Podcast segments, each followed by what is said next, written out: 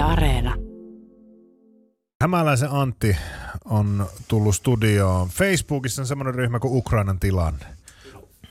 Tota, jos mietitään Ukrainan tilannetta, niin sillä on sotatilaa tällä hetkellä, mutta tuo ryhmä ei rakentunut aikanaan sen ympärille. No juu ja ei. Tietysti sotahan siellä on ollut kahdeksan vuotta käynnissä, että, että tota, onko kymmenen tuhannen päällä jo taitaa olla tämä soti, kuolleiden sotilaiden määrä, mitä siellä on sitten Venäjä on tämmöisellä tasaisella periaatteella siellä tappanut yli kaveri viikossa tasaisesti, kun pitää tykitystä käynnissä, niin se ei ylitä sitten uutiskynnystä ja näin sitä voi ylläpitää. Sitten jos lopettaisi välillä, niin sitten se ylittäisi taas uutiskynnyksen, että, mm. että semmoinen hiljainen konfliktihan siellä on ollut. Niin toinen vaihtoehto on tietysti kiihyttää, niin kuin nyt on. Niin, niin. Sillä pääsi sitten taas uutisiin. Mm. Antti Hämäläinen, tosiaan tuo ryhmä, se on perustettu vuonna 2014 Krimin valtauksen jälkeen. Se oli alkuun aika pieni ryhmä. Nyt kun katsoo tässä tuota jäsenmäärää, se on tässä viimeisen kolmen viikon aikana aika rajusti kasvanut. Pari viikkoa katsoin, niitä oli 15 000 jäsentä ryhmässä. Silloinkin se oli jo kasvanut siitä, mitä se alun perin oli. Nyt siellä on 25 000 jäsentä. Mielenkiintoa on tuotakin ryhmää kohtaan aika paljon tällä hetkellä. Se on just näin, että se oli paria tuhatta ihmistä oli siinä sen nyt viimeisen kahdeksan vuoden aikana, että silloin Krimin aikaan se semmoinen ydinporukka siihen kerääntyi, että sehän tosiaan tämä per, perusti aikanaan tuon pääkaupunkiseudulla tämmöinen niin sanotusti valveutu kansalainen, joka halusi vähän itse tietoa asiasta ja halusi vähän, että olisi joku yksi, yksi paikka, mihin voisi kerätä tietoa, mitä siellä Krimillä ja Ukrainassa tapahtuu. Ja tota, silloin, silloin kertyi siihen tämmöinen sitten asiasta kiinnostuneinen ryhmä, joka sitten tämmöistä ehkä sellainen ryhmä sisäisellä itsekontrollilla sitten sai, sai pidettyä sen semmoisena, että sinne saatiin suodatettua tällaista niin kuin hyvää tietoa, että kävijät sai luottaa siihen, että jos täällä näkyy uutisin, niin sitten ainakin joku, jos se on jotenkin virheellistä tietoa, niin joku heti liputtaa sen. Ja tuon, mutta sitten tosiaan nyt viimeisen, sanotaanko, että tammikuussa oli kahta uutista ehkä päivässä laitettiin sinne ja sitten nyt sen jälkeen kun rupesi rytisemään, niin se oli sellaista sataa per päivä ja tosiaan kahdesta tuhannesta nyt sinne 25 000 niin kuin jäsenmäärä noussut.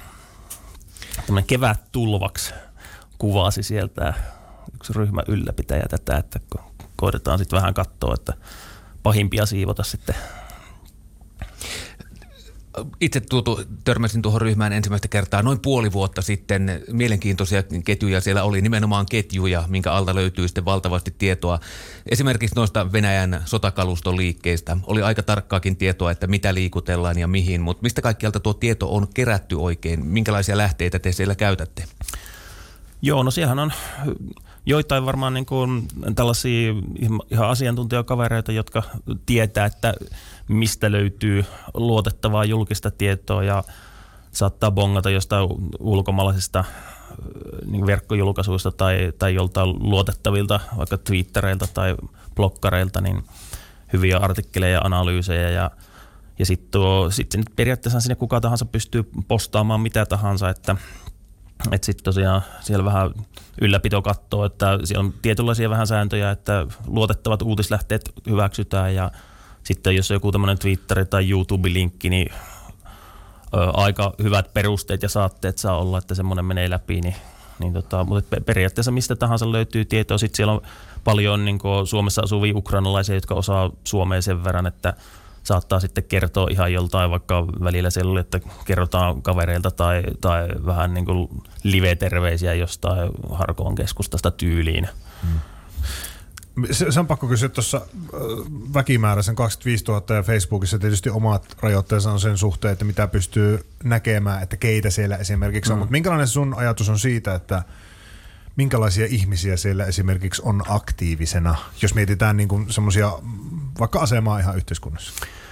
Joo, no että no nyt se tosiaan ehkä vähän tämmöinen, tämä kevättulva muuttanut sitä tilannetta, että, että nythän tämä kiinnostaa kaikkia, että siellä on ihan laidasta laitaa ja sanotaanko, että sit se on ehkä se semmoinen oma innokkuus, ei välttämättä siellä aina sit sen asiantuntemuksen kanssa korreloi, mutta et ketä siellä pitkään oli, niin kyllähän siellä oli, oli niinku ihan tällaista, että, että siellä oli toimittajia, kansanedustajiakin ja just tällainen aihepiirin parissa vaikka akateemisesti työskenteleviä ihmisiä, ihan näitä, joita julkisuudessakin aihepiiristä puhunut, niin sellaisia oli selkeästi seuraamassa ainakin passiivisena ja silloin tällöin saattoi laittaa jonkun kommentin sinne ja Et siinä alkuvaiheessa just oli paljon sellaisia, että, että ihmisillä joku tavalla tai toisella kytkös niin joko tällainen kansainvälisen politiikan konfliktien seurantaan tai, tai Ukrainaan, mutta nyt sitten ehkä siellä on vähän toi levinnyt, että niiden lisäksi siellä sitten sitä massat on sitten vähän tämmöistä tavallista kansalaista, jota vaan aihepiiri kiinnostaa sen takia, että nyt on uutissa koko ajan.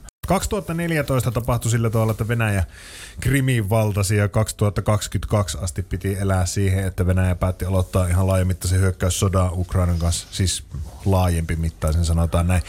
Antti Hämäläinen, Ukrainan tilanne, Facebook-ryhmä, se tuon Krimin valtauksen aikoihin sai alkunsa. Missä vaiheessa oli Ukrainan tilanne Facebook-ryhmässä selvää, että Venäjän tavoitteet on isommat kuin ö, mitä tuo Krimin valtaus oli? No kyllähän siellä sanotaan semmoinen inhorealistinen spekulointi on ollut, ollut varmasti koko ajan, että, että jotain tällaista saattaa hyvin tapahtua, mutta tota, ehkä se tuossa just niin kuin edeltävinä viikkoina, kun rupesi tulemaan tätä signaalia – jostain niin kuin itsellä oli, jäi ehkä mieleen tämmöinen, että joku kenttäsairaaloiden valmistelu ja veripussien jemmaaminen sinne Ukrainan rajojen lähistölle ja, ja just tällainen, jos viime, viimeisinä päivinä, kun rupesi olemaan tällaista, että lähetystöt alkaa vetää henkilökuntaa pois, niin kyllähän siinä tulee semmoinen niin kuin mieleen, että, että tota, aika, aika pitkällä ollaan ja joku tietää nyt jossain jotain, mitä ei välttämättä julkisuudessa puhuta, että, että hirveän niin kuin keveen perusteella. Siellä ei varmaan kymmeniä satoja ihmisiä ruveta siirtämään niin turvaan, että kyllä se varmaan siinä niin kuin edeltävinä viikkoina alkoi näyttää hyvin todennäköiseltä, että tietysti kaikkihan on tämmöisiä skenaarioita, että siellä moni toivoo ja ajattelee, että jos siellä nyt kuitenkin vedettäisiin käsijarrusta viime hetkellä, mutta, mutta kyllä sanotaan, että aika selkeä trendi siinä oli ehkä useamman viikon jo näkyvissä. Miten muuten äh, tosiaan 2014 sen Krimin valtauksen jälkeen tuo Ukrainan tilanne Facebook-ryhmä perustettiin ja äh, sinne on oikeastaan äh, laitettu tietoa kansainvälistä uutismedioista, muista luotettavista lähteistä, niin onko tämä ollut johdonmukaista sen jälkeen, että Venäjälle ei krimi riitä, vaan haluavat enemmän. Onko se näkynyt siellä niin medioiden, mitä sinne on äh, linkattu, niin onko se näkynyt siellä jotenkin johdonmukaisena? Tietysti tämä on kahdeksan vuotta aikaa, että varmaan ihan kaikkea muista, mutta, mutta tuota, onko se ollut johdonmukaista tämä kehitys siellä, että sota tulee ja isompi sota tulee ja Venäjä haluaa enemmän kuin mitä alkuun ottivat sieltä? No onhan siinä, sanotaanko, sitä kautta ollut, ollut selkeää, että et niin kun ei siellä ole pysyvää rauhaa haluttu ja just tällaista pientä, niin pienellä liekillä pidetty koko ajan sitä sotaa käynnissä siellä, että, että tota, jotta sitten olisi, niin kuin, kun siellä pidetään rintamalinjat valmiina ja ei, ei anneta aihetta sellaiseen niin kuin uutiskunniksen ylittymiseen ihan pienellä, niin on, on se varmaan ollut koko ajan nähtävissä, että sellaisia pieniä voittoja on, on pyritty hakemaan joka puolella ja tuli taukoja rikottu säännöllisesti, että, että ei se sillä hirveän suuri yllätys ollut, mutta ei se nyt ehkä, tietysti monta, monta vuotta ehkä oli nyt vähän semmoista sitten hiljaisempaa siinä, että on saattanut olla sitten jossain Venäjälläkin sitten fokus jossain muissa asioissa. Tuliko siellä ryhmässä muuten loppujen lopuksi yllätyksenä, että sota alkaa, syttyy Venäjä hyökkää? No ei varmaan niin kuin sillä yleisesti, että, tai sanotaan, että aika, aika paljon, ehkä, ehkä sellaista, että, että semmoiset niin optimistisemmat sitten nähnyt, että no ei, että kyllä tämä tämmöinen inhorealistinen kaarti sitten siellä on ollut niin sanotusti koko ajan oikeassa, että ehkä vähän tämän tyyppinen tilanne siinä. Että eihän siellä nyt kukaan sillä jälkiviisas on aina helppoa Se on helppoa. Pystyykö siellä aistii semmoista, miten se sanoisi, inhimillistä huolta, hätää, sen, sen tyyppistä, että niin ihmiset ehkä haki jopa jonkunlaista helpotusta, helpotusta siihen, koska muista ainakin itse sitä aamua, että kyllä se nyt niin kuin omalla tavallaan järkytti, vaikka tietyllä tavalla kyyniseksi tässä maailmassa on ryhtynytkin, mm. niin, niin, niin oliko semmoista, huomasitko, että olisi semmoista haettu?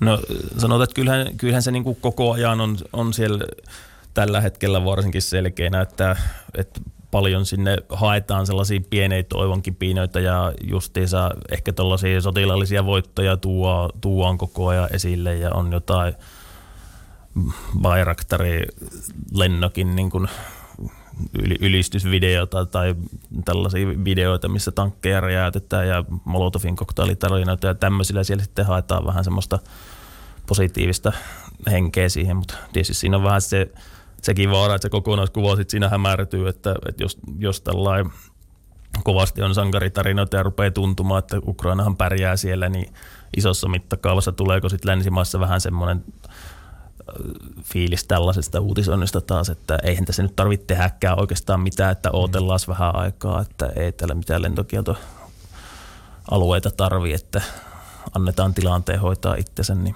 Mutta kyllä siellä semmoista ja jotain tota, kovasti siellä tsemppiviestejä on ja sanotaan, että tietysti jotkut ukrainalaisten Suomessa asuvien niin varsinkin, niin semmoisen hädän kyllä huomaa toki, että ne, ne siellä varmaan yhtenä sellaisena nousee esille, että, jotka kertoo just jostain omista perheistä. Niin on se sillä konkreettisempaa kuin uutisten sijaan siellä ihan ihmiset kertoo itse, että mitä tapahtuu. Miten muuten Antti, tosiaan teidän ryhmän jäsenmäärä, se on räjähtämällä kasvanut. Informaatiosota on yksi asia, joka on tämän äh, Ukrainan sodan yhteydessä noussut aika paljon esille. Teilläkin jäsenmäärä on kasvanut, en tiedä voiko sanoa hallitsemattomasti, mutta aika lähelle Hmm. Onko Ukrainan tilanne Facebook-ryhmä joutunut informaatiosodan kohteeksi? Onko trollattu? Kyllä, että sanotaanko, että, että ehkä se oli silloin 2014-2015 kieppeillä, niin siellä käytiin ne aika monet kierrokset tämmöistä ja tuli niinku semmoista ryhmän omat käytännöt sitten löytyi siihen, että, että se, sanotaan, että kun siellä on riittävästi sellaista porukkaa, jotka tunnistaa tällaiset ongelmat, niin siellä aika äkkiä sitten liputetaan, että jos sinne joku tulee suoltaa jotain tämmöisiä ns-valeuutisia, niin että jos siellä ei ole ennalta huomata jostain tämmöisistä feikkiprofiileista, että tämä joku henkilö kannattaa sillä sensuroida, niin kyllä sieltä aika äkkiä ne sitten huomataan sitten. Mutta kyllä varsinkin silloin niin se oli, se oli tota, ihan selkeästi sinne koko ajan tuli tämmöistä tota, valeuutista pukattiin ja sitten on kaiken näköistä sabotointia ja tämmöistä häirintää sitten vuosien mittaan välillä ollut. Jos nyt miettii ylipäänsä noita ryhmiä, että ei varmaan sillä tavalla ainut ole aiheen mm. parissa pyörivä ryhmä ja ainakin itse kun noihin sotahistoriallisiinkin ryhmiin kuuluu, niin aika paljon siellä tämä nousee tämä asia esille, verrataan, haetaan vertailukohtaa, sitten ehkä haetaan kannatusta niille omille näkemyksillekin siihen historiaan vedota jollain tavalla ja näin käy nyt täällä. Mutta jos tuohon tiedonhankintaan nyt osaisit tämmöisenä kokeneempana virtuoosina sano, sanoa, niin, niin, niin miten ihmisen kannattaisi tällä hetkellä käsitellä internetistä saamaa tietoa liittyen nimenomaan Ukrainan sotatilanteeseen esimerkiksi? Joo, no kyllähän se, just se peruslähdekritiikki on tärkeää, että, että hirveästi just ihan tällainen hengennostatus mielessäkin tosiaan tuollakin pyöri sitten jotain tämmöisiä vanhoja videoita ja jostain Maidenilta monen, monen vuoden takaa joku jakaa ne niin kuin menee tämmöinen rikkinäis puhelisefekti tulee helposti, että joku jakaa sen sillä että joku toinen tulkitsee, että tämä on nyt joku uusi. Että tämmöisiä on sitten helposti paljon, että, tota, että kyllä se varmaan se, että, että kannattaa luottaa johonkin uutistoimisto tai tämmöisiin lähteisiin, missä joku on sitten ajan kanssa ehkä kerennyt katsoa sitä otsikkoa ennen kuin se laitetaan sinne nettiin. Ja toinen on, niin sitten jos itse vähän pitempää tutkii, niin voi, voi ehkä löytää jotain luotettavia bloggareita tai tämmöisiä, milloin, milloin sama juttu, mutta jos on joku tuntematon lähde, niin ei niitä kovin pitkään välttämättä kannata katsoa tai, tai ainakin kannattaa hyvin varauksella suhtautua. En tiedä, sosiaalista mediaa kun lukee, niin tuntuu, että kaikki mediat on julistettu valemedioiksi. Mutta jos pystyt jotain medioita nostamaan, tuossa mainitsikin tietysti, että nämä uutistoimistojen kautta tulee, ne on jollain tavalla vahvistettua tietoa, mutta tosiaan somea kun katsoo, niin kaikki on valemedioita. Mm. Mutta kuinka paljon sitten liikkuu niin, niin sanotusti propagandaa ja muuta virheellistä tietoa? Kyllähän sitä on niin kuin paljon, että tietysti nämä nyt on tällä hetkellä kansa ehkä paljon valveutuneempaa, että silloin 2014 piti vielä hirveästi inttää, niin kuin to, tosi paljon oli sellaista porukkaa, jotka tuli sanomaan, että, että, että tässä on niin kuin, länsi valehtelee ihan yhtä paljon kuin Venäjä ja siellä niin kuin moneen kertaan piti näitä perusteltuja, peru, perustella sitten mm. ihmisille, että minkä takia tämä nyt ei ihan ole asia näin. Että tota, kyllä niin kuin, mitä tuohon sanoisi? Miten muuten Antti, kahdeksan vuotta on mennyt tässä krimivaltauksen jälkeen. mitä itse tuossa kahdeksan vuoden aikana, nyt siellä on tietysti paljon väkeä, että niin sanotusti aloittanut porukka ei enää niin aktiivisesti välttämättä ainakaan nouse esiin siellä keskusteluissa, kun siellä on niin paljon muuta väkeä, mutta mitkä itse muistat tässä niin kuin kahdeksan vuoden aikana keskustelut, mitä siellä on kiivaimmin käyty tai oikeastaan niin kuin intohimoisimmin tietoa hankittu ja levitetty? Joo, no kyllä ehkä just tuo, tuo informaatiosodankäynti on ollut semmoinen, että siellä aikanaan huomattiin, että joku tuhannen kommentin raja on semmoinen, milloin, milloin se rupeaa Facebookin infra tökkimään, niin se informaatiosotaketju uudistettiin mun mielestä ainakin kolmeen kertaan, että siellä on semmoinen kolmisen tuhatta artikkelia oli ja kommenttia ja että se on tietysti, kun somessa ryhmä käy sitä keskustelua, niin se on ollut varmaan semmoinen niitä mielenkiintoisempia. Sitten sit siellä on ehkä, ehkä sanotaanko, että määrällisesti pienempiä, mutta sitten mielenkiintoisempia keskusteluja varmaan ollut jotain näitä ydinvoimaa kytköksistä ja suomalaisten jostain venä, venäläisten maakaupoista Suomessa ja tällaisia on sitten sellaisena ehkä vähän niin kuin mitä ei niin paljon sitten ole niin koko ajan otsikoissa muualla. Mistä tunnistaa trolli? Tunnistaako se helposti? Kyllä se, että niin, niin sanotusti aika lailla monesti, että siinä on ne tietynlaiset merkit siellä, että siellä saattaa, jos ihmisillä on vaikka jotain julkisia profiilitietoja, niin siellä sitten monesti ollaan kaiken näköisessä salaliittoteoriaryhmissä tai tämmöisiä kommentteja laitetaan. Ja aika usein on se kielellinen ulosanti on vähän sellaista heikkoa. Tai sitten voi olla jotain, että jos on ihan ammatti... Pulmikasta sanotaan nykyään. Joo, voi olla. Ja, ja tuo, no niin, ehkä sitten monesti, että se suomen kieli voi olla vähän heikkoa, varsinkin jos on tämmöisiä sitten ihan näitä ammattitrolleja, että ei ole oikeita, oikealla nimellä. Niin. Hmm. Ja just, että ja, jaellaan jotain päättömiä linkkejä ja sillä vähän epäsuorasti ehkä koitetaan ujuttaa joku sellainen, sellainen niin kuin mielipide, mitä ei heti tunnista semmoiseksi. Oletko muuten kertaakaan lähteneet mukaan niin sanotusti trollaukseen? Onko teitä saatu höynäytettyä siellä? Niin, missä mielessä meni? Niin, että sinne on joku niin sanottu trolli laittanut jonkun viestin, johon, joka on niin sitten jo. nielaistu niin sanotusti. No että kyllä niin kuin, joskus siellä on esimerkiksi, jos näin sanotaan, että NS-sensuurin läpi jonkin aikaa ollut joku niin kuin valeuutinen ennen kuin se huomataan, mutta kyllä ne aika äkkiä sieltä huomataan. Ja sitten tietenkin taas, että jos tämä toinenhan tämä trollaus niin kuin termihan alun perin tarkoitti tätä tällaista, niin kuin, tuleeko se jostain trollista tai tämmöisestä, että niin kuin, saadaan niin kuin ihmisiä vedätettyä tämmöiseen inttämiseen jostain ihan provosoivilla valheellisilla väitteillä, niin niitä oli silloin alkuaikoina jonkin verran, mutta yleensä siihen yritetään pistää se stoppi, että ei ruveta myöskään trolleja tai, tai niin sanotusti väärää tietoa levittäviä ruveta haukkumaan, että se menee helkästi semmoista, että se on vähän semmoista lastentarhapaimentamista, tuosta välillä tuolta missä tahansa varmaan Facebookissa tuo ylläpitorooli, että kyllä niitä on aika hyvin saatu sieltä katkaistua, että ei siellä moni niin aloittele nykyään sellaisia. Ukrainan tilanne face, Facebook-ryhmä ylläpitää Antti Hämäläinen valitettavasti aika on rajallinen. Onko tuo ryhmä edelleen avoin ja ihmisille? Toivotatteko vielä tervetulleeksi? Kyllä jo, ilman muuta. Että se on se Facebookin alusta on ollut vähän sillä hankala, että aikaisemmin siinä oli vähän enemmän vaihtoehtoja siihen, mutta nykyään se, että jos se haluaa, että se näkyy kaikille, niin sitten sinne kaikki pystyy myös automaattisesti liittymään, että, että ainoa vaihtoehto tavallaan olisi, että pistää kaikki sisältökin sitten lukkojen taakse, niin toistaiseksi on menty katsottu näin, että, että tota, enemmän hyötyjä kuin haittaa siitä, että pidetään se auki. Ehkä se on mennyt jo niin isoksi, että ei sitä tuota ryhmää enää voi sulkea, että sitten sellainen, jos nyt haluaa sellaista pienemmän ryhmän keskustelua, niin sitten varmaan sitten muut mediat ja ympäristöt semmoista varten, että